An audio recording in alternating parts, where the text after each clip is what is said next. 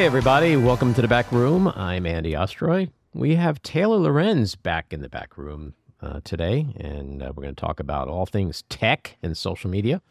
But first, let me thank you for tuning in, and we appreciate you listening, and we'd love to hear your comments. So email us at backroomandy at gmail.com and or post on our social media, and we'll read some feedback next time. And if you like the podcast, please follow or subscribe, and you'll be notified every time we post a new episode.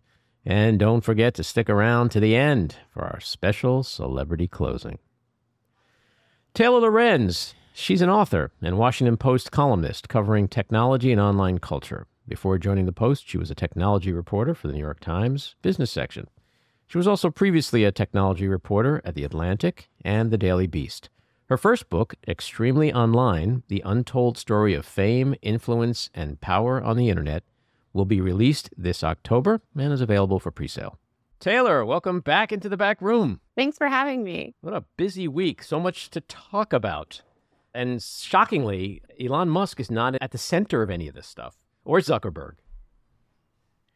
Thank God. so let's talk about the obvious um, threads. Shot out like a cannon I love seeing those notes like that's 30 million, 50 million, 100 million. And now it's slowing down and usage is down. And like, you know, it was a novelty at the very beginning. And, you know, it's going to have to work on sustaining growth like any other business. So I'm not sure if it's a bad thing that it's slowing down after a week. What's your take on that? I know it makes me sad. It's slowing down. I love the hype. I love those early days of a new social network. Um, but yeah, certainly. I mean, I think that there's always going to be this bump, you know, when a service launches, um, where there's immediate growth and everyone signs up for it. But I think, um, you know, it's a marathon, not a sprint with any social app. And so we'll see how well Instagram's able to retain those users. I think they need to right. roll out a lot of features pretty fast. What so would you say are the top three things missing right now from Threads? Search mm-hmm. um, is key. Uh, and dis- discovery as well. The discovery, it's not great discovery mechanisms on there. Um, and then a desktop version, I have to say. I mean, I don't know if normal people want that, but for me and other journalists and power users of Twitter, we really use it on desktop. And how important do you think uh, DMs are? Because that was a mainstay. Oh, yes. Yes. Important. Yeah. I mean, it's how we met. Yeah. I mean, I'm, I DM, as a journalist, I'm DMing people all day. Right, so I hope right. we can roll that out too. Do you think that stuff is coming sooner than later? Like this was just a um, tease to see what the marketplace is like, and wow, 100 million people sign up very quickly. And it's hard to imagine him not being able to do any of this stuff, right, with the money they have and the resources and the talent they have. So, is that like always been part of the plan, you think? Well, I don't think that they anticipated anything like this level of success. I think it was just like 20 people in a room, from what it sounds like, who, you know, developed this thing.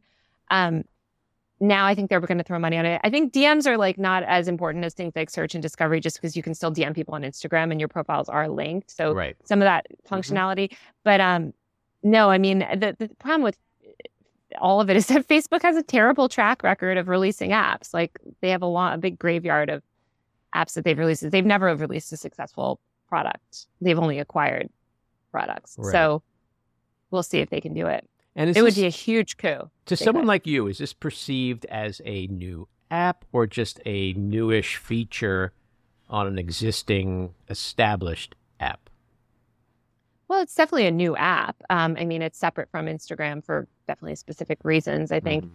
Um, I, I, understand why they didn't integrate it into Instagram. I do think that like the modes of expression are really different on a text-based social platform than something like Instagram. Um, and I think also they want you to build a new network there, right? You don't just want to follow all the same people you follow on Instagram on threads. You kind of want to build a new network. So it makes sense to launch it as a separate app. And what do you think of it overall? Like, th- th- does it have enormous potential to you? And do you think it's going to live up to the early hype that it has? I love it so far. I find it extremely easy to use. Um, there are some accessibility issues, like there's no alt text on images yet, and mm-hmm. um, you know, so that that's definitely a problem for some folks. But um, and there's no I mean, hashtags either, right? There's no hashtags yet. Not yet, mm-hmm. no. So, I mean, again, this is a really bare bones product that they just kind of mm-hmm. launched to get it out there. Um, so I think it, they need to roll that stuff out ASAP if they want to capture Twitter users. I love it though. I mean, just being able to share and reach people and have conversations again and share my work and share funny things. It reminds me so much of early Twitter. I'm so I really love it. I, am rooting for it. I hate to root for Zuck because he doesn't need that. But well, that, that's kind of the dilemma of most people. Of yeah. Like, you know, if you're rooting against Musk, that means you're rooting for Zuck, and it's like people don't want to really root for either of those dudes. Of course not. No one wants to root for a billionaire, but I mean, I guess actually a lot of people on the internet want to, but I think none of us tech reporters are necessarily like pro one or the other. But I will say that Musk has been far more responsible with the way that he's used, you know, grown his platform. And Facebook has, you know, facilitated really horrific stuff and genocide in different countries. However, um, I think that overall, Musk has handled the platform. He's, he's handled Facebook better than Musk has handled Twitter. I know from my own perspective and how I built an audience on Twitter. I see from a lot of other people that the concern is like, oh, I, I kind of have to start over because the Welcome audience. to the world. What's like, that? This is like, it's I just yes, that is the nature. This is like what every content but we're lazy. We don't want to do about. that. We don't want to start over. Good to start over, start fresh. You gotta, you gotta, yeah, have to have a clean slate sometimes. But I, I, I feel that pain. I mean, trust me, I, I do. I, I, I saw people are boycotting Blue Sky now, and I'm like, God damn it! I just became, I just got all my followers on Blue Sky, you know. So it does feel like this sort of thing where everyone's like running from app to app, trying to, you know, reamass their stuff. It reminds me so much of the days after right after Vine shut down. Do you remember that in 2016? Mm-hmm. They declared the end of Vine, and you had all these content creators that were like, they actually all went to Facebook video initially, which is in my book, which people should totally pre-order. Oh, uh, we're gonna get to that soon, don't you? Extremely online. And well, there was this moment after Vine shuttered where all these creators really it wasn't clear that YouTube was going to be the winner because they were on Facebook video, mm-hmm. they went on to Snapchat, and like I think we're in that mode right now for Twitter where all the journalists and media people and content creators are like, okay, what's the next move? You know? Well, I think over the last several months, you know, with Post and Mastodon and Blue Sky, and now now there's Threads, and it's like, which one of these things is going to be around for a while? And I think clearly the one with the most promise is Threads. And do you mm-hmm. think there's an element of popularity with Threads that is just not Twitter? yeah, I mean, Twitter has gotten so corrosive and toxic and broken. And it's just, it's a poor product. I mean, even before Elon took it over, it was a broken product that was flailing and sort of lagging behind all the other social networks in terms uh, of so many, you know, different metrics. So, and yeah, I, I oh, I'm sorry, go ahead. I like threads. That's all I was going to say. What do you like most about it? Like when you're on it, what makes you go, oh, damn, this is great? I think I can read, I can actually have conversations with people. I mean, I just love talking to readers. I love sharing my stories and getting feedback. I love, I, have already gotten some tips from other stories, uh, you know, on threads. All of that, that was the utility that I got from Twitter. Now, when I go on Twitter, it's a bunch of like thousands of people screaming at me saying I'm a woke, you know, shill for Bezos or something because I work at the Washington Post. It's just so it's like what? Oh, you're with, I, you're with Bezos here. now. You left Soros. I know. I guess that's my yeah. But it's just, you know it's it's it's frustrating and um and people aren't just people aren't there. The people that I used to follow and, and really engage with, they're not there anymore. Right. Um, it's celebrities really, have all left. It's really changed.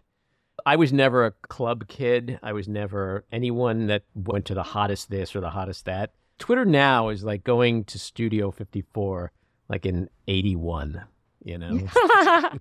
yeah. Like you look around yeah. and it look, kind of looks the same, but, and then you look around at the people and you're like, no, this is not the old Studio 54. I get really sad because, you know, Twitter was a great place for a lot of reasons. I've met some amazing people. And I, I just hope that threads can duplicate that same opportunity for people because if that thing is lost, then something really was lost in that town square. I think some it's been lost already. It's gone. I mean, it's lost. Whether or not Threads takes off, it's mm-hmm. lost. And I think we'll find um, pieces of of those moments in other apps. I mean, I've, I wrote a piece two weeks, a week or two ago about TikTok as the new town square, and I think TikTok is where people go for cultural commentary and mm. discussions mm. and news content. I mean, we're all following the war in Ukraine on TikTok, right? Like and a lot of that stuff is what we used to use Twitter for. And so I think there's just different use cases and different user behaviors are going to scatter out across these other apps. But that doesn't mean that we won't have another app where we can make friends and have fun, you know, and it could be threads, it could be it could be something else. Mm-hmm. Do you think there are any FTC antitrust issues with this? Well, I think Facebook's tried to um, Meta, I should say, has tried to sort of thwart that stuff off by building it on this whatever it's called, you know, platform. I'm I literally was talking to a colleague before because I had to give an interview about this and I couldn't explain it, but you know, it's it's built on um, what is it called? You know what I'm talking about, right? Matty, do you know? I don't. I'm not. Yeah, it's a way of uh, it, exporting your users to another social media platform. Yeah. Oh.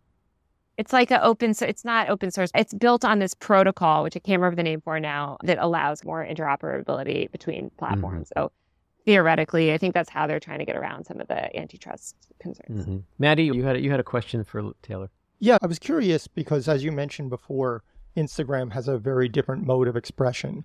And since the user base, when people join threads, is their Instagram user base, how does threads sort of put that together? Because everyone uses Twitter, for example, in a way where they silo all their political and news and and sort of odd observations. And they didn't do that on Instagram. And can threads square that circle?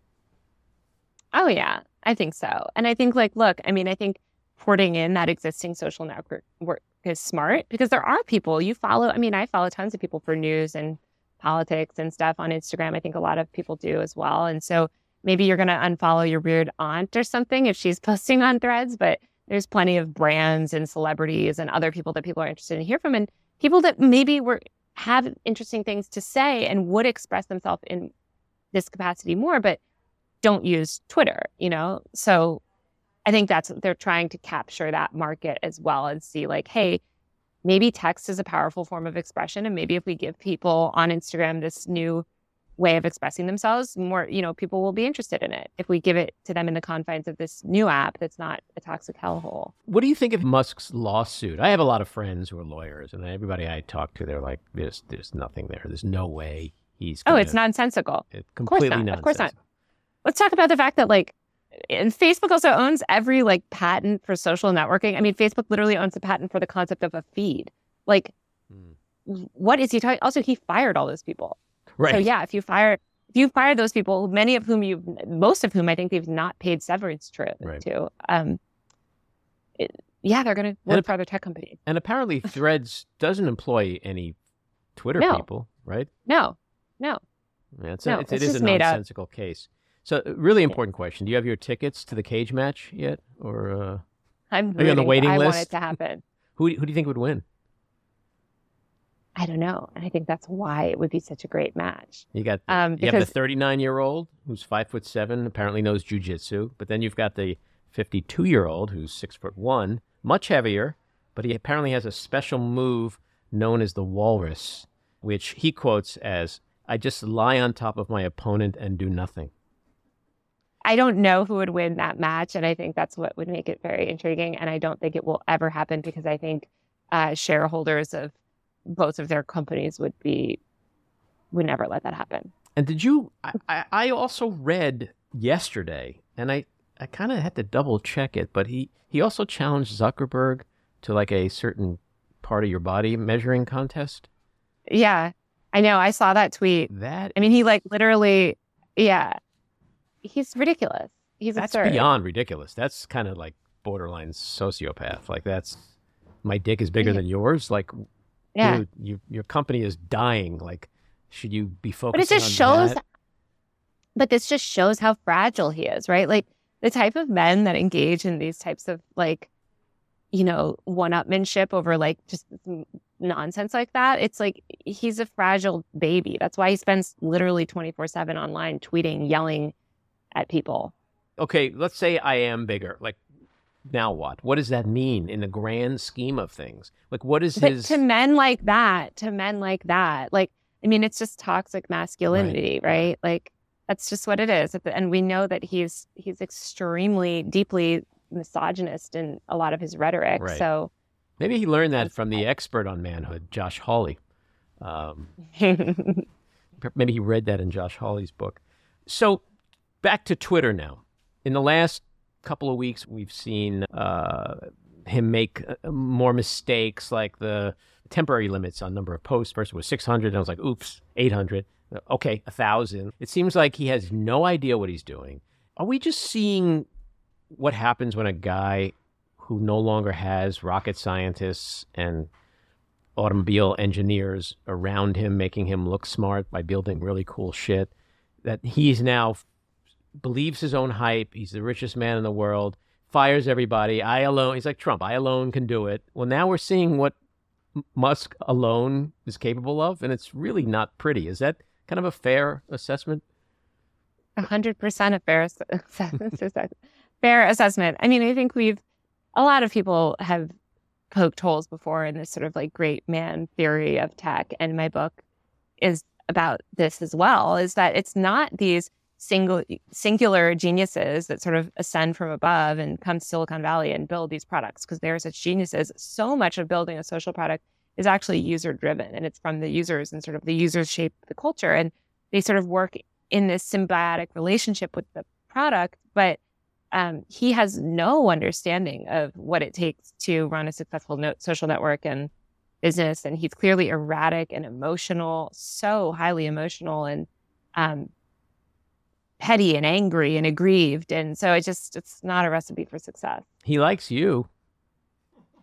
I, well, he, he's obsessed with approval. And I think he doesn't like when, you know, people, especially women, report critically on him or don't defer to him. Mm-hmm. It's like, I mean, it is very Trump. Well, it, it is way. very Trump esque, and I think the comparison I'd make is that you and him kind of have this similar type of dynamic thing that Trump has with Maggie Haberman. Like he doesn't like he he's attacking. You know, she's fake except, news, except but constantly except seeking her Haber- approval.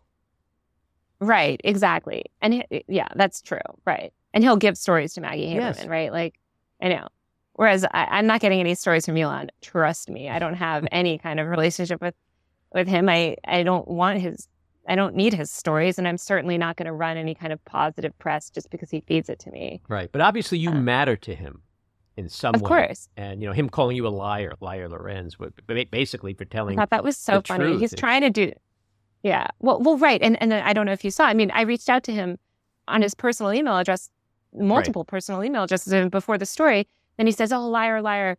And then I said to him last night on Twitter, like, "What's the lie? You know, we're happy. We've reached out to you for comment." Of course, you can't name a single lie because the story's correct and factual. Yeah, There's and but you're you're getting heat from a couple. I know the Krassenstein brothers are. Eh, Which, I, by the way, they they said they also said this is the least factual story ever. They didn't that there's nothing there's not a single thing that's incorrect in that story. The Krassenstein brothers are not themselves right wing. However, everyone else who he monetized pretty much is, or it's like Mr. Beast, who is just like a personal friend. I mean, the, the point of our story is that he's he's sort of arbitrarily giving money to this circle of people who he's deemed worthy. And yes, he's used the Krassensteins as the to- token liberals because they're anti-Trump, but let's not forget the Krassensteins were banned from Twitter in 2019. Yeah, so and, they're, and, they're, also doing his bidding. I mean, it, it actually is a smart move on his of part course. because look what these guys are doing right now in defending him, it's a weak argument when you say, yeah, Taylor wrote something and 99.9% of the people are, yeah, it, it does look like right wingers, but, but, there are two right people, you know. Yeah, exactly. It's like, okay, but that doesn't change the crux of the story. Right. And the crux of our story is that the majority of these people that he's monetizing have close personal connections to him mm-hmm. or are right wing trolls. I mean, he's given money to DC Draino, um, Benny Johnson, um, a, a, big Twitter account with 1.4 million followers. It's called End Wokeness that launches uh, uh, anti-LGBTQ hate campaigns. Andrew Tate. I mean, the list goes on and on. Like to to act like that's not newsworthy because he also gave a deal to these two brothers who have a very complicated ideology. It's like, give me a break. I don't understand the point of what they're doing because if I were them and I was truly a liberal or a lefty or it's opportunism. Want it's oppor- It's not politics. I would be like, yeah, that's a great piece. Yeah, that somehow he gave us money. We're not sure we understand it because pretty much everybody else is right wing. Instead, they took a different tack and are tr- trying to undermine the point of the story by pointing to themselves as the example of why your story is wrong when it's 99 point whatever you want to call it percent factual. Which is exactly what no, no, no, no. It's 100% factual, just to be clear, Andy. It is 100% factual. No one, nowhere in the piece do we say that he only, only gave money Right. to these people. We said they were the first to monetize on the platform, which is true. These are the first to, if you look at the people who are first to monetize on the platform, it is, it is a lot of right wingers. We don't even say all right wingers. We just say a lot of them. And Right. a lot of them are in Musk's circle. And again, this is what they're doing is they're doing exactly what Elon wants them to do, which is go on Twitter and try and you know cast doubt on the mainstream media, sow distrust in journalism, and now they're doing it to a more left wing audience. And I think that's a shame that they're willing to um, to do that type of thing and allow themselves to be used in that way. But we know I cover influencer culture. This is classic influencer behavior. Influencers want attention. They are opportunists. Of course, this is what they're going to do, yeah, and that's why he's and that's why he's using them. Yeah. So let's talk about your book for a second. It is called Extremely Online The Untold Story of Fame, Influence, and Power on the Internet. It Comes out in October. And it is Mm-hmm. available on simonschuster.com for pre-sale. Anywhere else? It's available everywhere for pre-sale now. Everywhere. And pre-sales, pre-sales are like the only thing that matters for a book. So if you think you might read it, just pre- pre-order it. It's on Amazon, Barnes and Noble, Mhm. anywhere that you get bookshop.org. You can get it from a local order from your local library. Um, I know Yeah. we, we talked a little bit about it last time you were on, but for those who weren't listening last time, what is the, the central gist of the book? Yeah, and it is about the rise of social media, but it's a social history of that era and the rise of the content creator industry, which is not something that's been written before.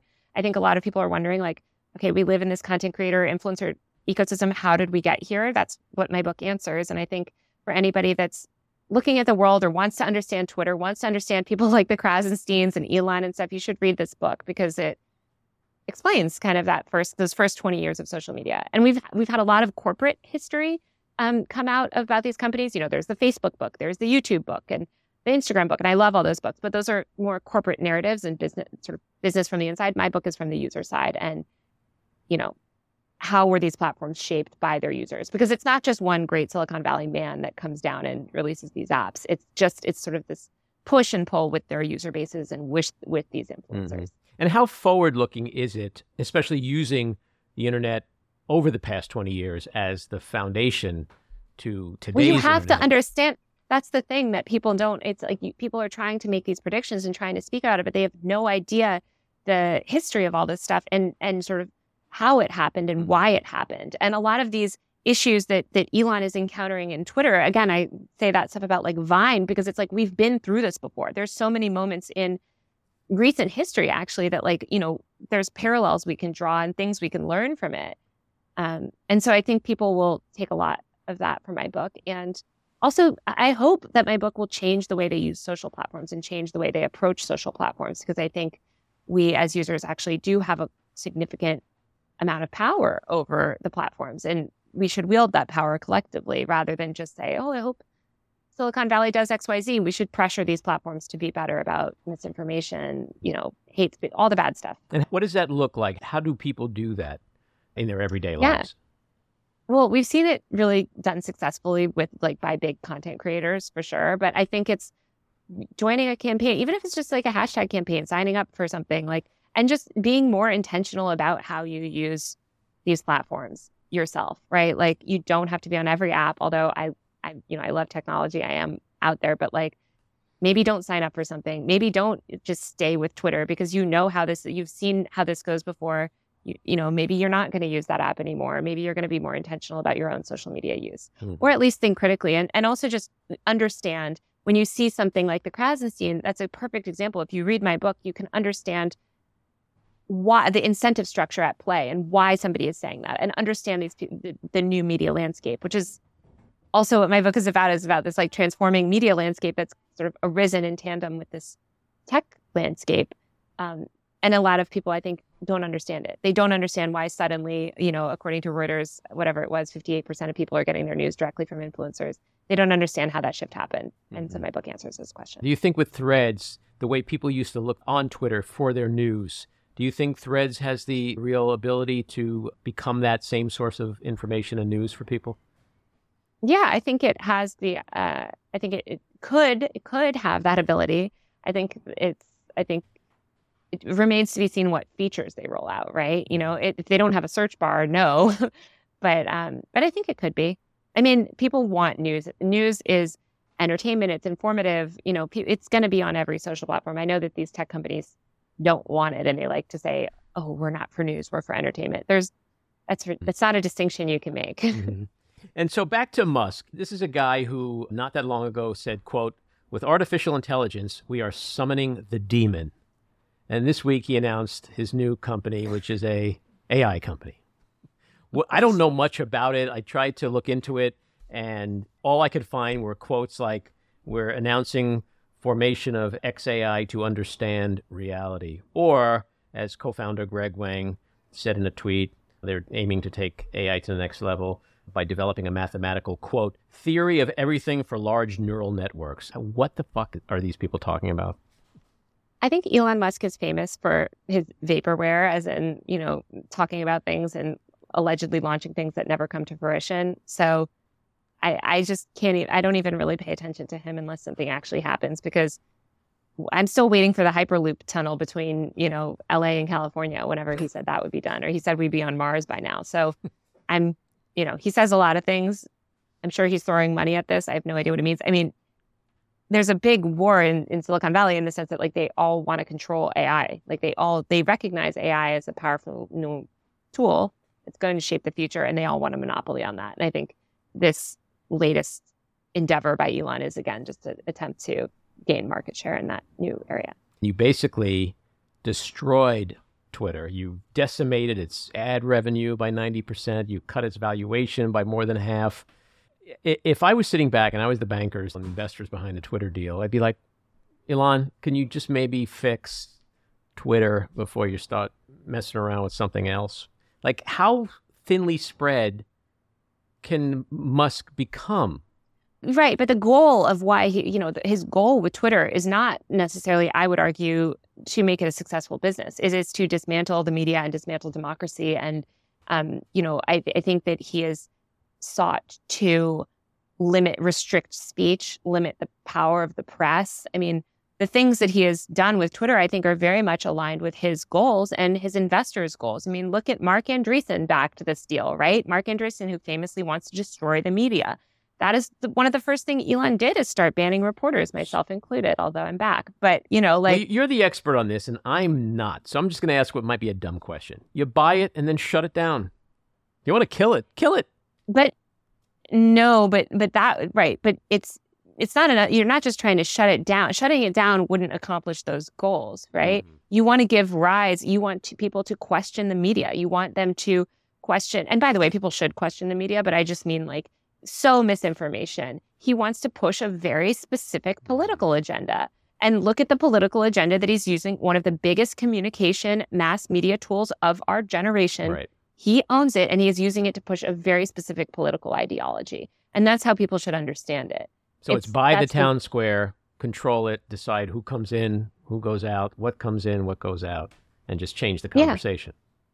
Yeah. yeah. And and you know, I wrote a piece for Nieman Lab last year about sort of these astroturfed right wing influencers. And you see Elon Musk minting a new one every second, you know, like um, a big thing on the right um, is that you know the far right wants institutional. They want to sort of maintain institutional power. They back these content creators by giving them a shit ton of money, and then they prop these people up as organic new media. And so you know you mm. see Musk doing that with a lot of people on Twitter, essentially giving them sh- tons of money and saying like, "Wow, look, you're the new media. You're the new content creator." Suddenly, you're getting mass distribution in everyone's feed. This affects media narratives. This is, affects people's perceptions of the truth. I think I just think it's a it's a pretty high stakes thing, and people should take it seriously and look at it that mm-hmm. way rather than like, oh, he's killed his ads business. Like he doesn't give a shit about right. a lot. Well, if what stuff. you're saying is and true, and I think it is, and I agree with it, then Musk controlling an AI business is terrifying. If his yeah. if, if his goal is to control the narrative and shape the narrative, Andy, the only thing I'll say is don't worry about it too much because he's so inept at so many of these business endeavors that who knows if it will go literally anywhere. But who's this Greg Wang out. guy? Is he smart? Like, is he? He's a co-founder. Like, who are the eleven other yeah. guys that are involved? They're smart. They're smart. I mean, you got smart people. You got very smart people. I mean, he's but got again, Google people, and I mean, there's a, a lot of people that are coming out of you know like a DeepMind, OpenAI. I don't know these companies, but from what I read, they're top companies in that space, and so he is hiring Sure, but- experts. A hundred percent, and he has the money to do that, Mm-hmm. right?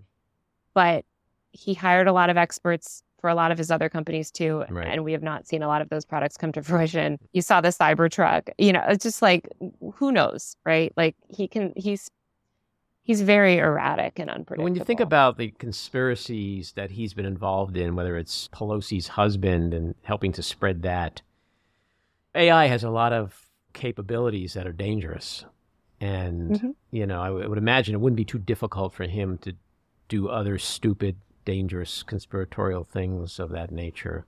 You know, This It's- is why this is why Andy we should not have a tech landscape dominated by maniacal billionaire men. right. Like we shouldn't. We, this is a bad Well, quite This is- honestly, maniacal billionaire women wouldn't be too great either. No maniacal billionaires Probably not as of bad, any but gender. And it's also like it hundred percent. And also, yeah, it's it's really not even about gender. Although I do think that there's an element of to- toxic sort of like masculinity. But oh, absolutely. we could have a toxic, we could have a toxic girl boss as well, and I would be against that as well. Um, I think we just need people in power in these tech organizations that are more responsible, and we need a less profit-driven social media landscape.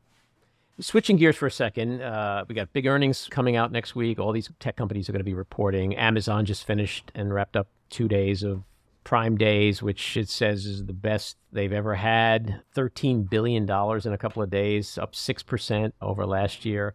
Do you think it's going to be a good week for these companies in terms of reporting? Yeah, um, I know the Amazon thing is crazy. Um, just that it's still go. I mean, that's that's yeah, that's a lot. Um, I don't know. I, I, bought no a TV. We'll today, see. actually, because it is still going on. I, I saw something and it said, you know, you could still get deals. And I was like, oh, really? So I bought a 40 inch, 43 inch TV for like 150 bucks, which is insane.